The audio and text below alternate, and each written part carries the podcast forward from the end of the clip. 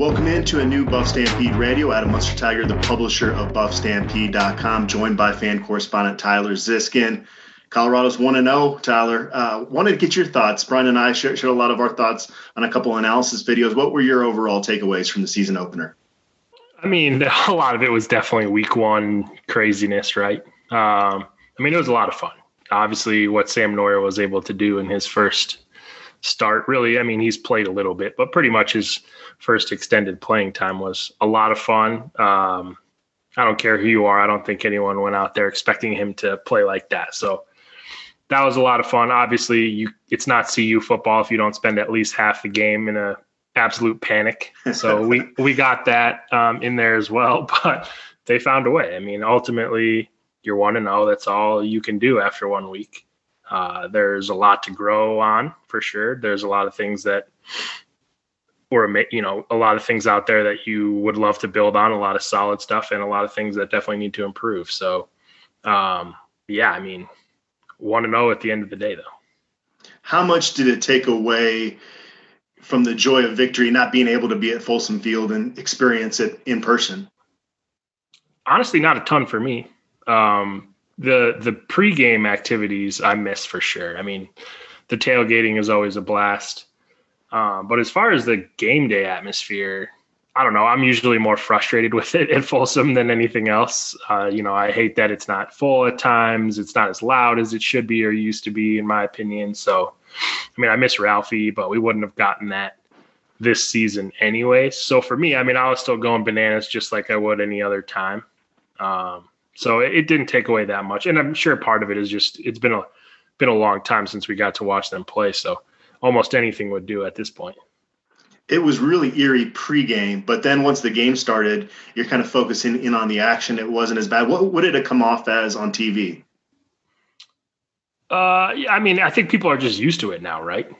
Right. Yeah. It's not like it's the first game of the year where it was. It probably did feel eerie for the first few weeks, but I think we all know what's going on at this point. So it didn't really register for me, honestly, because it's to be expected. Um, I, I, I love the advertisements. We knew they were going to do that, but that's a smart thing that I'm surprised other programs have not done. Um, yeah, I mean that honestly, it, it didn't affect me too much at this point. You mentioned not being able to tailgate. What was the uh, the the food situation at, at your house during the game? What's your, favorite, what's your favorite game day snack when you're you're forced to watch from home?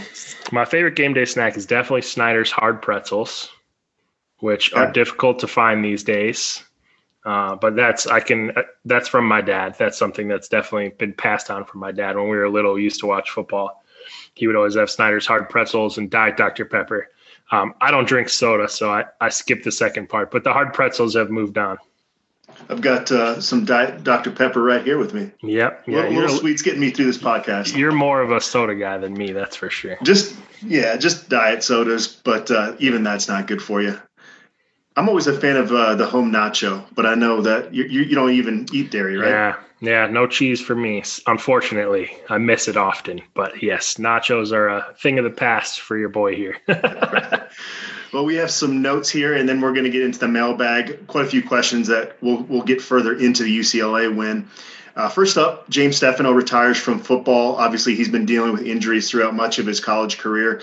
Decides to hang it up after another setback there. Still, despite you know, hanging it up one game into his senior season, dealing with all those injuries, he still ranks eighth all time on CU scoring chart with 199 points, the fourth most by a kicker.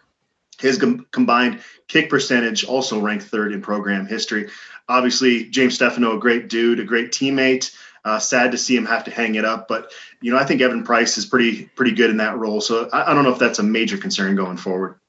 Yeah, I mean we'll have to see it. The Evan Price's numbers so far are certainly something you would live it with moving forward. I will say kicks the ball pretty low, uh, which is not what you would like to see. But I mean, if at the end of the day he's making 80% of his field goals, no one's going to complain about that.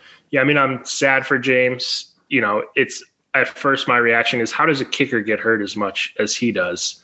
And then my second reaction was, well, he's 33 and I can barely walk around without pulling a muscle. So I guess it makes sense. um, uh, yeah, I mean, it's you know, it's a he was pretty much automatic when he was healthy, which unfortunately was fairly rare in the last couple years. Uh, you know, good for him. You know, you have to make the choice that's best for you. He's got a family, he's got a kid, he's got other yeah. things he he uh, can worry about. And yeah, I mean, you could tell when when he misses a 51 yarder short or 48, whatever it was. It was it was a yeah, it was 50 or 51.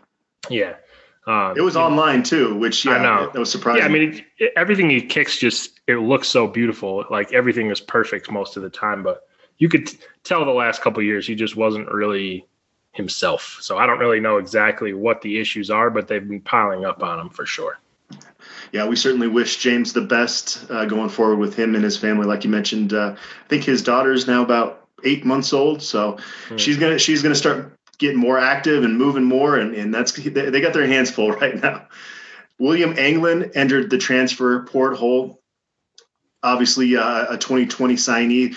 The last guy in that class that really kind of committed, and, and it made sense, you know, because Mel Tucker was kind of personally recruiting him out of Ohio. Um, and uh, so we got asked about that in the mailbag. We'll talk more about Will Anglin in that situation, but that leaves the Buffs with just five scholarship seniors at safety on the roster. And one of those was already a converted cornerback. They had been cross training a couple other guys, but you talk about concerns going into the season. For me on defense, it was depth at safety. And, and so losing a scholarship guy, uh, definitely not uh, ideal. But again, Will, Will Anglin probably wasn't going to see a ton of action this year. Yeah, not this year, but I mean, at this point, you got to be used to it, right? I mean, safety depth becomes an issue five seconds into literally every season. It feels like so. Here we are yet again. Yeah, and so they have two safeties committed in the 2021 class. I think they probably are going to need to find room for another one at, at this point. Wouldn't yeah. you think? Yeah, for sure. And I think honestly, it should probably be a JUCO, someone that can play a little more immediately. Yeah, Trustin Oliver. I mean, he sure looks the part. Uh, he's almost growing out out of being a safety, he's put so much good weight on. Uh, injury notes Chris Miller and Colby Pursell were doubtful as of Monday. Uh, we're going to have a chance to talk to Karl Dorrell, so maybe we'll have some updates before you listen to this podcast leading up to the Stanford game. Katie, KD Nixon might return at receiver. Um, what, what, are your concerns there? Uh, obviously, Chris Miller and Colby Pursell, if they're not out there, there's a really big drop off in terms of the right. second string there. Yeah, I mean, I think you said it. That that's the biggest concern, right? I mean, and for Chris Miller, just in general, I think it's probably at this point hard to rely on him being healthy. Um, he's had so many different ailments. Seems like he hasn't been able to play more than a couple games in a row without missing time. So hard to rely on him moving forward. Hopefully, he proves me wrong, obviously, because that's not really something you can control. But um, you know, again, one of those depth issues in the secondary that you're going to have moving forward. Pursell is huge because I like him a lot, and obviously the drop off there is um, significant. Uh, I don't know what the deal is with Austin Johnson, but if he's not able to go, there's definitely a lot of concerns going into the Stanford game uh, there. KD Nixon, I think we all know my thoughts there. Obviously, he can be helpful. He's, you know, senior leadership, that type of stuff. He, you know, but I think we have a ton of weapons at wide receiver, and I'm not really sure he changes the game one way or another, honestly. Yeah, I think Pursell is the biggest loss out of that group if, if he's not able to go. Uh, Chris Miller, at least with him out, you could put Mark Perry or Isaiah Lewis at star and then have Rakestraw, you know, out there as well. Th- those three guys are, are pretty pretty solid. Uh, Stanford has four players impacted by COVID per Jon Wilner.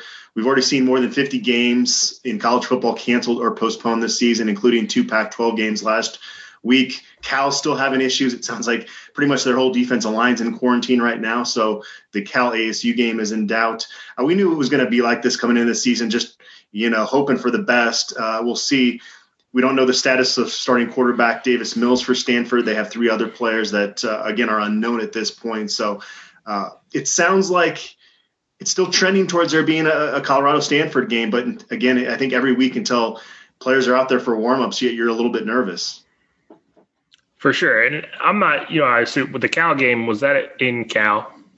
Correct. Last week? Yeah. So there's been a lot of talk about how the restrictions there are substantial. And unless I'm missing something, Stanford is also right there. So they're in a different county. They're in a different county though. Right. But it's both, I mean, all of San Francisco is I don't know the ins and outs. I'm just assuming here that they're fairly similar. I, I could be totally wrong, and maybe I am because obviously the the rhetoric around the game certainly seems a lot more positive than the Cal game has been. So obviously there's some changes there, but I was just surprised, I guess, to see that. Um, yeah, I mean, it's, you know, you, you better get used to it at this point, especially as things are ramping up around the country. I mean, the cases are kind of going bananas. Uh, deaths are starting to follow suit as well. I think this is going to become a more and more relevant issue within sports and the world as the next few months roll in. So people better buckle up and get used to it now. I didn't get a chance to watch the Stanford game live, obviously, because they were going pretty much the same time as CU. But watch the the Pac-12 and 60 recap of that. To me, Tyler, that looked like a better Stanford team than the team that came to Folsom Field last November. Uh, obviously, last year they were dealing with a ton of injuries, and they've gotten you know that offensive line group back. Uh, still, though, a far cry from when Stanford was was at their peak under David Shaw. I felt like for sure, and I would I would also say that their style of play fits into what Colorado wants to do a lot more as well. I feel a lot more comfortable playing a team like Stanford than I do a UCLA or an Arizona, just because stylistically, typically those latter teams tend to give us a lot of trouble. Yeah, yeah, they do have good backs in Austin Jones and Nathaniel Peat, but those are more kind of run between the tackles type guys. Uh, obviously, the the dual threat quarterback is what you always stress about going into a game if you're a CU fan. Um, their defense, I thought, played pretty well. They they gave up 35 points to Oregon, but those Oregon skill players made some really, really tough catches in the game. And Stanford's young secondary, I thought, was right there most of the time. So I think that defense looked pretty good. Uh, this is a game where CU's front seven on defense just has to live up to the preseason hype, right? If they do that, again, to your point, this is a good matchup for the Buffs, but uh, you know they, yeah. they have the, the, linebackers obviously struggle more in coverage, and I don't think that's going to be a, a major issue in this game. Right, for sure. I mean, I definitely would say the front seven was disappointing in the first game of the season, but you know we'll see how most some of that could be jitters, you know, some first game mental errors, whatever. Uh, but at the end of the day, yeah, I mean, I think what they're going up against this week fits a lot more into their strengths. I mean, our defensive line has never been one that's really, you know, blowing up the passer. Um, not a lot of freak athletes in terms of getting to the quarterback and creating havoc, but you know, dominating the line of scrimmage and you know, phys- a little more physicality. Our D line and linebackers fit into that a little bit better. So I think it'll be more of a strength on strength situation this week than it was last week. All right, now we're going to jump into the Buff Stampede mailbag. Later on, we'll talk a little men's basketball. The first question comes from Wyndon Buff. He asked, How shocked on a scale of 1 to 10 were you that Sam Noyer was absolute fire on Saturday? 47. yeah. Seriously, I mean, what would you say? I mean, I it was a lot of fun. I've, I haven't. It was I was giddy most of the game. There was at one point in the second quarter, I spent five minutes just laughing because everything was going perfectly. I, I, I would say nine. I, I, definitely thought Sam Noyer could be serviceable and a lot better than a lot of the, the fans expected him to be, obviously. But yeah, certainly I didn't expect him to be the best quarterback in the entire conference in week one. I know there were a couple right. games canceled, but still, I mean, yeah, you look at the grades out there, and, and he's he had the best best game out of every Pac-12 quarterback that played. Yeah, and I think it's it's not necessarily the st- the stats that he put up; it's how he played. I mean, the one thing that I was concerned about mostly was is he going to be consistent enough to not make mistakes? And really, I can only think of like one obviously bad play that he made in the entire game. I mean, great quarterbacks have more mistakes than that typically. I mean, if he's gonna if he he doesn't have to play perfect, obviously, but if he just avoids mental errors and just downright bad throws, we're going to be just fine. Yeah. And obviously, he has to start sliding a little bit. Yeah, that would help. Although I feel like our quarterbacks have never slid and it, it somehow works out. So hopefully that isn't changed. Montez, that was not pretty when he. Sefo didn't slide either. Yeah. Yep. But then it was weird with Montez. There were some times where he needed like one more yard right. to move the chain, and then he wouldn't be as aggressive, and it was like kind of confusing. Yeah, he could hear the coaches in his head. I think. Shine DeBuff asked, "Biggest surprise in first start: Montez in 2016 versus Oregon, or Noyer versus UCLA?" Noyer for sure. I mean, especially at that point, I was very high on Montez. Uh, he, he was phenomenal in that game, but I had really high expectations for him overall in his career. So obviously that was a huge moment and a huge win for the program. There's no doubt about that. But in terms of actual on the field production, definitely I was more surprised by Noyer. Yeah, definitely Noyer for me as well. Ryan Koenigsberg and I pretty much fell in love with Montez before he even started his senior year. We saw him at a CU summer camp. And so definitely had high expectations for him early on. And then you got to look at it too. They were – you know, that was the fourth game of the season. And so we knew that Montez had a more established supporting cast on offense going into that game. Right. We knew Phillip Lindsay, Shay Fields, Bryce Bobo, Devin Ross, those guys were known commodities.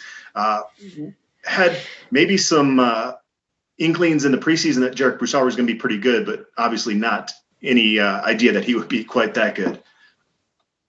All right, moving along. The real Mizzou buff asked, I assume the series for Tyler Lytle in the first half was planned, but it seemed to stall the momentum and questioned by the announcers. Have you heard whether the plan is to continue giving Lytle planned series or has Noyer seized the job? And Lytle will return to a backup role. And then along those same lines, we got a question from Buffalo Blood. He asked, I firmly believe that Sam has won the starting quarterback spot till he loses it. But I also think we should only put Tyler in later in the game when we have a good lead going into the fourth quarter. I understand that we do need to develop Tyler for the backup role in case Sam gets injured, but it should not come at the expense of winning games when we have the momentum. My question is why did we insert Tyler into the game in the second quarter when Sam had such good momentum going? So I'll give the why first and their plan going forward, and then we can debate whether we agree with it or not. So yeah, th- that was the plan: is that he was going, that Tyler Lytle was going to be inserted into the game on that on that position, and the plan going forward is still to work Tyler Lytle into the game. Tyler, what are your thoughts on that? Do you agree that they should get Tyler Lytle game reps, or do you not like this plan going forward? I mean, before the game started, I wouldn't have been as opposed to it. I mean, listen, I, we all, if you follow me on Twitter, you know my thoughts on this. It was absolutely a ridiculous decision. Um, I will say, though, it could have changed the momentum, but I don't think it actually did. Uh, we didn't score in that possession, but we came back and I think scored two more touchdowns right after that because it was 21 7, I think, at that time. And, it, and, it, and it went up to 35 7 after that. So, uh, it certainly could have changed the momentum, but ended up not doing so. Now, that doesn't change the fact that it was a ridiculous decision, in my opinion. Uh, you have a quarterback that's absolutely balling. And not only that, Tyler came in right after a turnover. So they, they've given you another chance to basically put your foot on the gas. And I think we chose not to do that. Now, I get that they want Tyler to play and they probably promised him he would have a series, but, you know, at some point you just have to look at that the game flow and just be like, this is not the time. We could put them away early. Um, you know, that's that's just how I see it, and I think that was a big mistake. I, I will say though, it you know, it's not exactly Tyler's fault for two reasons. A, there was a holding penalty on the first play, so it was first and twenty. Uh, you know, no guarantee that Sam is going to move the chains on that situation either. And secondly, the play calling when they put Tyler in was a joke. They three completely conservative play calls, basically didn't give him a chance to move the chains at all. If you're going to put him in, at least let him throw the ball or, you know, make some plays. Yeah. Yeah, I was very vocal criticizing the timing of it as well.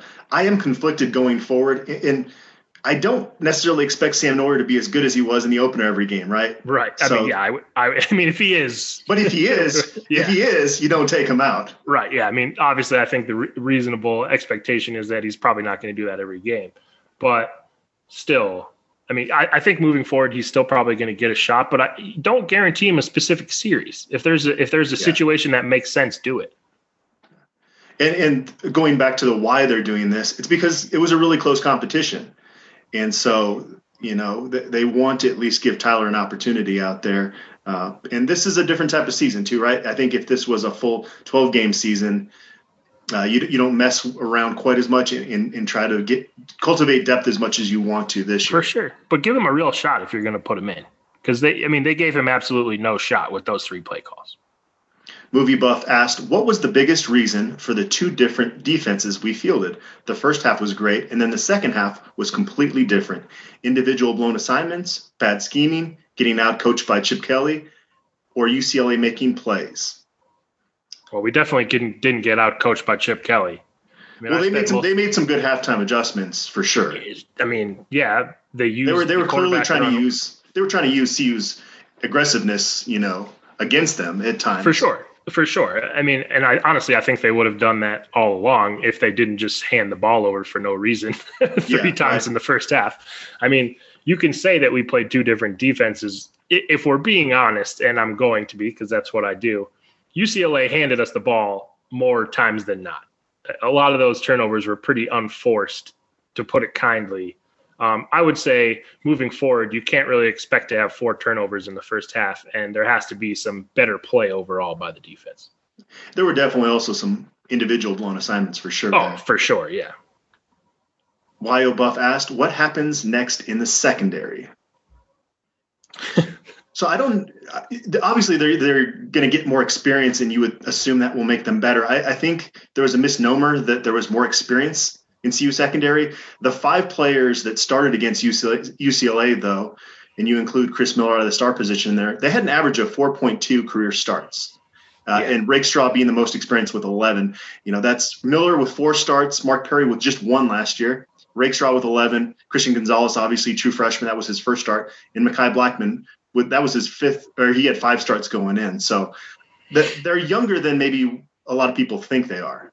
Yeah, well, and a lot. Of, I mean, Mekhi Blackmon missed most of last year. So did Chris Miller. Um, so I mean, it's not like they, you know there wasn't a whole lot of momentum with the season as well. Uh, it was not a great performance. I think that it would be realistic to say that. I will say Christian Gonzalez was pretty good until he got hurt. Um, I haven't heard any updates on his injury status, but he was well, definitely he back getting, in the game. Yeah, but he was getting, you know, they were attacking him a little bit more because he was clearly gimpy. If he's back to 100%, I feel a lot better about him moving forward. I was pretty impressed with him overall. Mark Perry did not have a great game, um, but you know he has been a guy that always seems to improve as the year goes on as he gets more comfortable. Derrion Rakestraw had what I would call a pretty up and down game, disappeared for stretches, but obviously also had two or three of the biggest plays of the game. So, you know, he has that knack for creating havoc, which obviously can fix a lot of mistakes. So that's yeah. important for him that is kind of his game. Is he's yeah. going to make really big impact plays and then have a few brain farts there throughout the game. It's big though for CU that Isaiah Lewis has seemingly made a big jump as a for player. Sure. I mean, for sure, and that just you know it goes to show what five years of development can do for a player because he has gone. You know, he was most people would say not athletic enough to play for most of his time at Colorado, and it really just goes to show you that with five years of development and quite simply, that if you know what you're supposed to be doing on the field, if you're thinking smart and thinking fast, you can play a lot faster. You don't need to be the fastest guy in the field. If you know what's going to happen before it happens, you're going to be in the right position to make a play. Wyo Buff, Wyo Buff also asked, with Colby Pursell listed as doubtful, what are our prospects against Stanford with Josh Jynes at center? Will it for sure be Jynes, or do you foresee any position switches on the offensive line? Based off what we know right now, I don't know if Coach Rod has much of a choice, right? I mean, yeah, that's that's what we're hearing. I don't know what the injury is to Austin Johnson. I, it sounded like Carson Lee was out and unavailable as well. So yeah, I mean, at this point, it's probably going to be Jynes. And Roddick, I don't believe has been taking any center reps.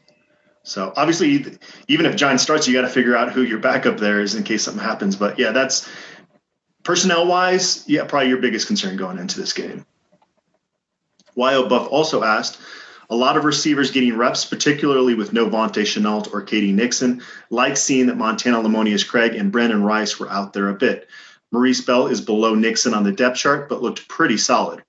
What do you expect to see out of the receivers going forward? We didn't pass a ton, although we didn't really need to. It seemed like Noyer really likes targeting Brady Russell, and Stanley was a frequent safety valve as well.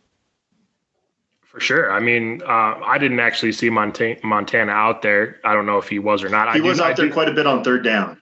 Okay, yeah, I do know that they credited him with a catch uh, on UCLA, so uh, I remember that from the game. Um, yeah, Brenden Rice, I noticed. Obviously, he had a catch as well. Um, mm-hmm. That's great that both of them got in there. Brenden Rice um, is a guy that I think they're going to work in more and more over time. Uh, I like his production and his physicality. I think he's someone they'll continue to use. Uh, Maurice Bell, to me, I think the most exciting thing about him during that game is he's going to break a kick return this year. Hundred percent. I mean, he, you can tell he is explosive on the kick return game.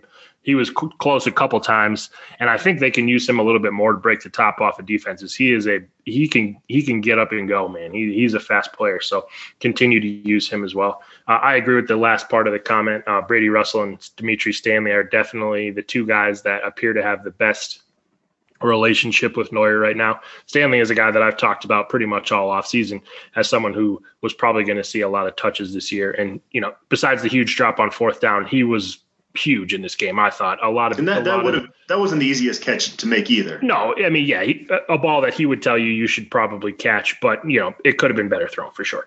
But um, those two guys definitely had really big games. I don't know. You should find this out. I don't know when the last time a tight end led CU in receiving yards was, but I'm sure it's been a while.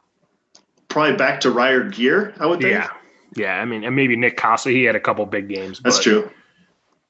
Yeah, and hopefully that that catch in the second half gets Arias going because you know, obviously yeah. he had a couple drops, and I think he's just kind of in his head because he's obviously got the ability to be a big time receiver. Yeah, and that was it, arguably the biggest play of the game. So that was nice to see that happen for him. Well, if KD Nixon is back and Vontae Shenault's in the mix, you're probably not going to see those true freshmen out there a ton, right? Because it's still receiver is a kind of a rhythm position. You don't mm-hmm. want to have nine guys rotating in there. They're not going to be right. able to get in the rhythm of a game. Yeah, I mean, I, I would assume that those are the two guys that see less time. I was expecting Vontae to get a good amount of touches this year we don't know yet if that's really where he sits on the depth chart or not. Obviously, KD is going to come back and play a ton, I would assume.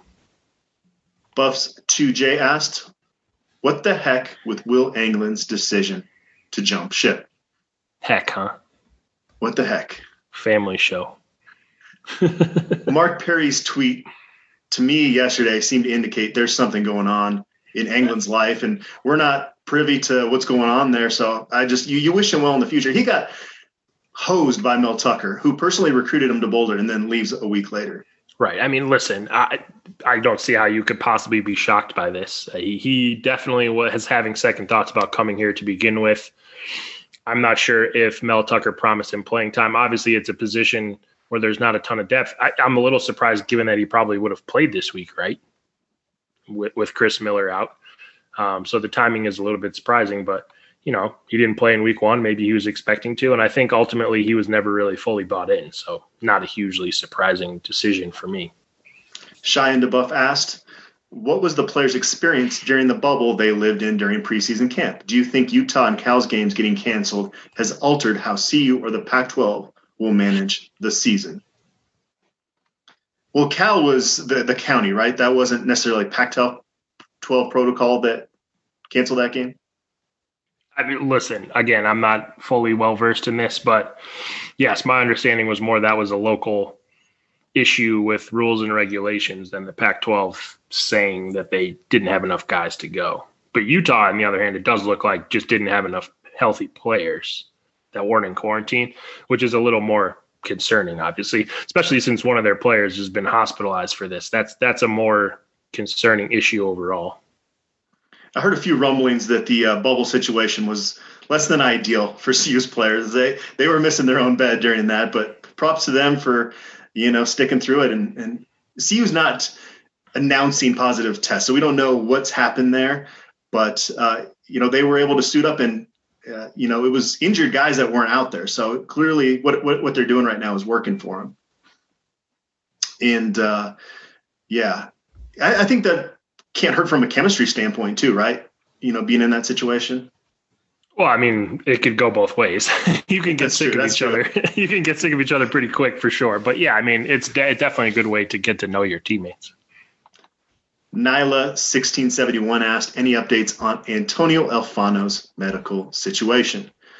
So I'm sure, I hope that he's seen this, uh, that, that Antonio Alfano has been dealing with seizures as a result of epilepsy uh, we will provide updates on Alfano when there's something to report there. But I, I, don't know, Tyler. I think it's time to focus on CU's players that are competing in 2020, and you certainly, you know, best wishes to Alfano with his health, and hopefully he can get a handle on that. That's more important than football at this point for him. Yeah, I mean, it, I think at this point it's pretty clear that um, he's not going to play this year.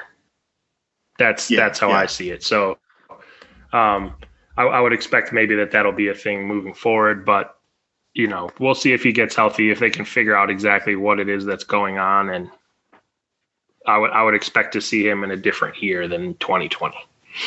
Go Buffs one asked, are any of the 2021 verbal commits classified as athletes projected to play corner? How is that position being addressed?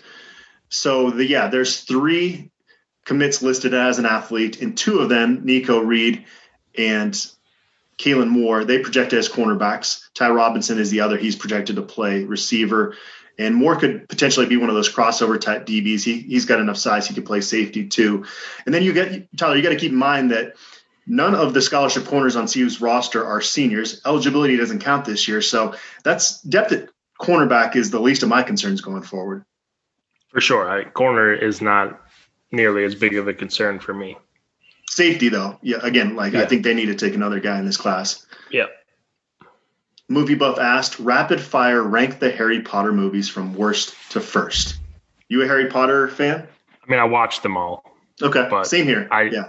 I don't have a ranking really. I mean, like, I, I got to be honest. It's been probably seven or eight years since I watched any of them they kind of melt together in my mind yeah, ex- a little bit. Exactly. I couldn't tell you which one was which. I liked them all though. The books are great as well. So I'm not a Harry Potter hater by any stretch, but I don't remember which movies are what. So I, I don't really like many superhero movies and, and a lot of these series. Like I wasn't really big into Lord of the Rings, but I liked Harry Potter better than than most. And the first one just kind of got me into it. So I, I, have fond memories of that one. I thought the last movie was really well done.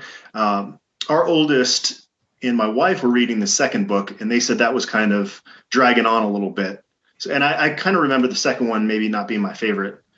Which one was that? Was that Chamber of uh, Secrets? Yeah, that sounds right. Yeah. Okay. Sure, so, totally. But no, I if I see it all the ones, all the ones with Hagrid are the best. Yes. Yep.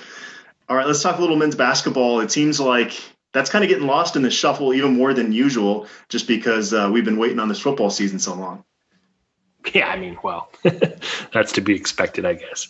I, I, mean, it's they still don't even have this schedule finalized yet, so it's hard right, to get too right. excited about what exactly is going on.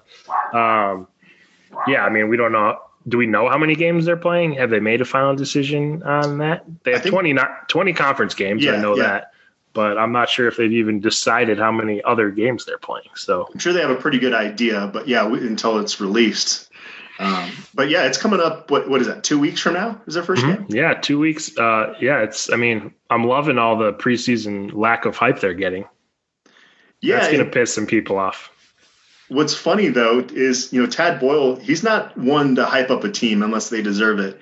Nope. His comments this preseason make it hard not to get excited about this team's potential, despite the you know the fact that people outside of Boulder aren't really talking about this team. Yeah, that, I mean, I don't know if he is directing it specifically to this year. We'll we'll have to see, but I I mean, I'm 100% confident that he feels moving forward this program is in excellent shape. They're going to miss Tyler. I mean, that's an important part of what a Tad Boyle team does. Defensively, I can't imagine they're going to be anywhere near as good as last year, but I think outside of that, this team has a chance to be extremely good.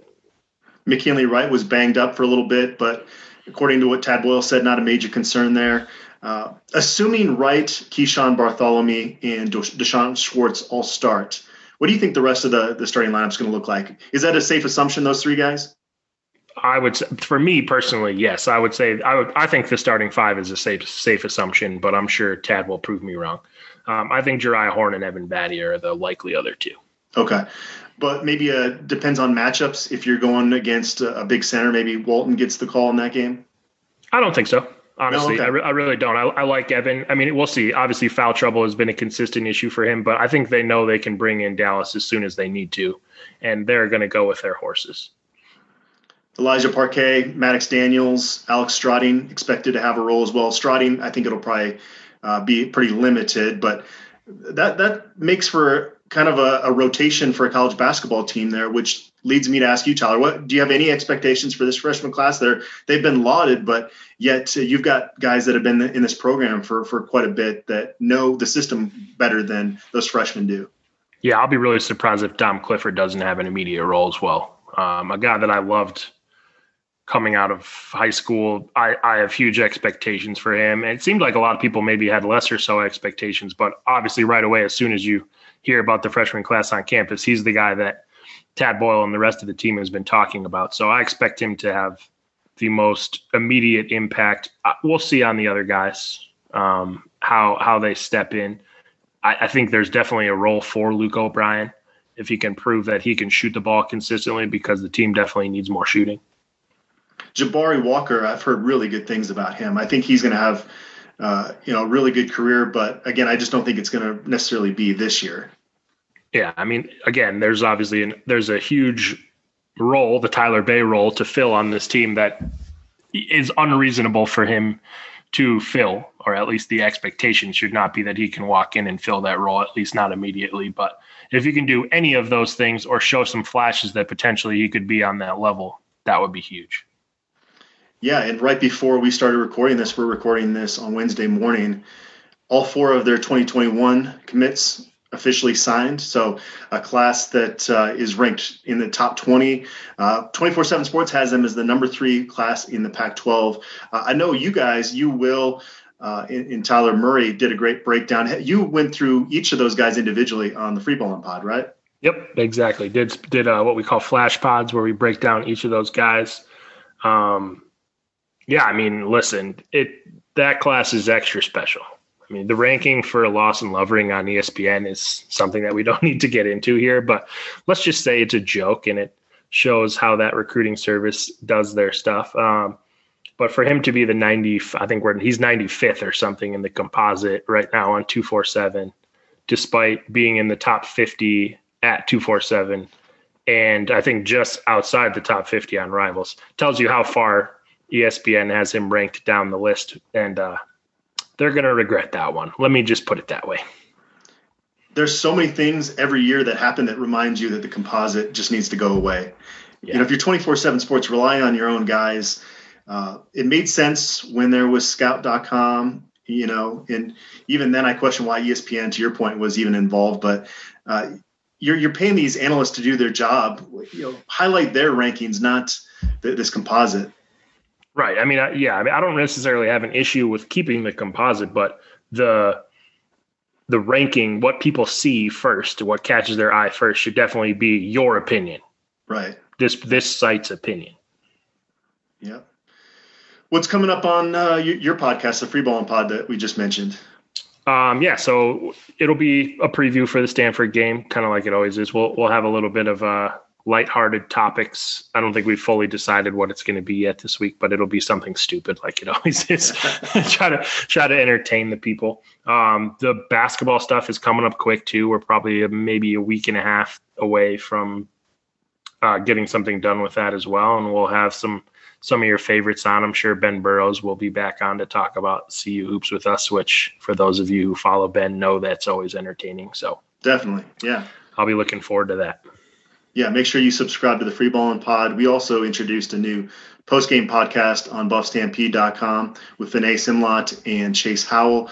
Uh, and Jake Shapiro, he's going to be doing a Hoops Pod. So all the all the podcasts coming your way. Make sure you subscribe, nice. rate, review it because that helps get it in front of more people. Any parting thoughts here, Tyler?